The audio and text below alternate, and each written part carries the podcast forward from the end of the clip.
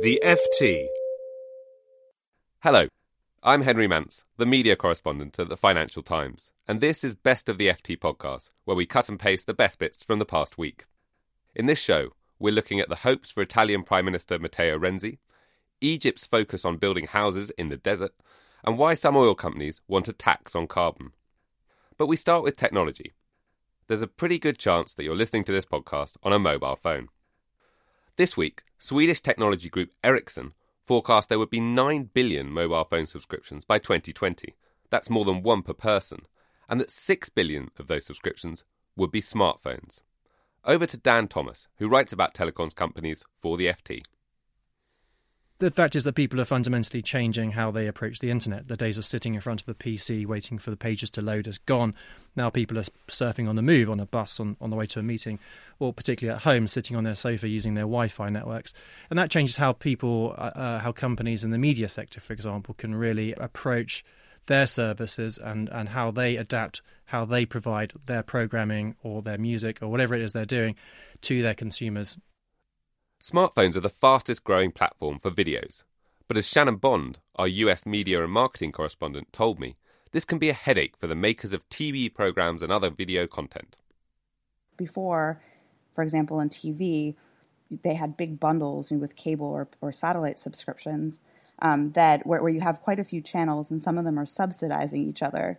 But in this new world of mobile content, we're seeing maybe people are consuming fewer channels, but maybe more video per channel. But that changes, you know, what they can actually, the content owner can charge for the different shows or channels that they're hosting. And is there any sense that people feel they should be paying less for content if they're watching it on their mobile? So fine, I'll pay seven dollars or seven pounds a month to watch something on on my TV set, but it's a screen which is much smaller. The experience isn't quite as good, and I've got other options, so therefore I'll only pay a couple of dollars a month.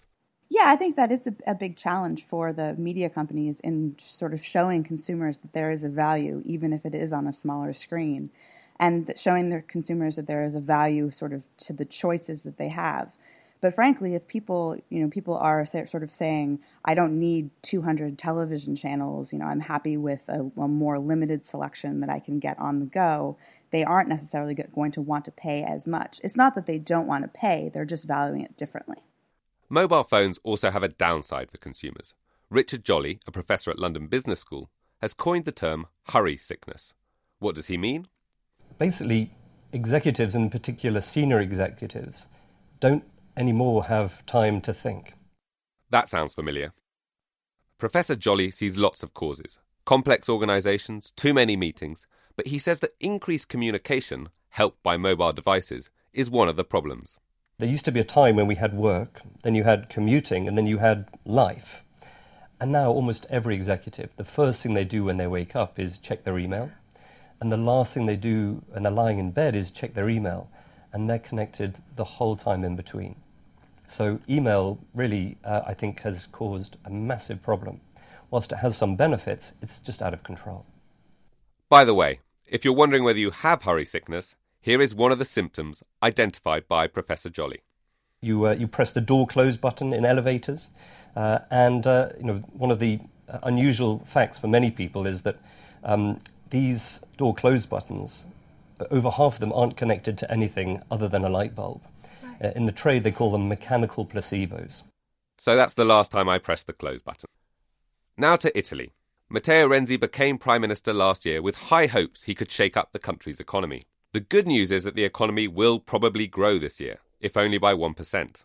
The bad news is that Mr. Renzi's party took a hit in recent local elections, partly because unemployment remains high. Ferdinando Giuliano, our economics correspondent, said that the government needs to reduce taxes on employers. That means doing two things.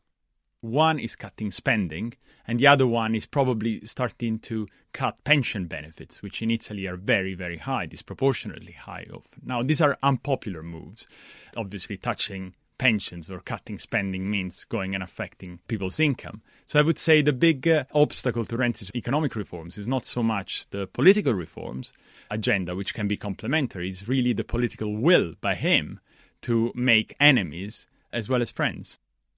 And in case all of this seems like an age old problem, here's a reminder why Italy matters now. Renzi, although many people don't like that expression, there is some truth in the fact that Renzi is one of the last hopes for Italy. You can't see many people outside him who could really try and turn Italy around within the Eurozone. The alternatives at the moment look like Eurosceptic alternatives. And if Matteo Renzi can't sort out the country's problems, then perhaps nobody can. Now across the Mediterranean to Egypt. Like many parts of the world, it has a property problem. Lots of people want houses, and cities like Cairo aren't big enough. The government's response has been building new planned cities in the desert. Heba Saleh, the FT's Cairo correspondent, asked David Sims, author of a book on the subject, how the new towns had fared. Egypt probably has more new towns and a larger new town program than anywhere else in the world. 22 functioning new towns. The problem is they have been designed and built and managed in such a way that, in their own terms, they have not been a success. What does Mr. Sims mean by not a success? The total population of all the new towns in Egypt was about 700,000 people at the last census. And they're talking about there should be 20 million people. So there's a problem of attracting the normal person to go to these new towns. One hurdle is that Egyptians will only move to the new towns if there is work, and that doesn't just mean a formal job.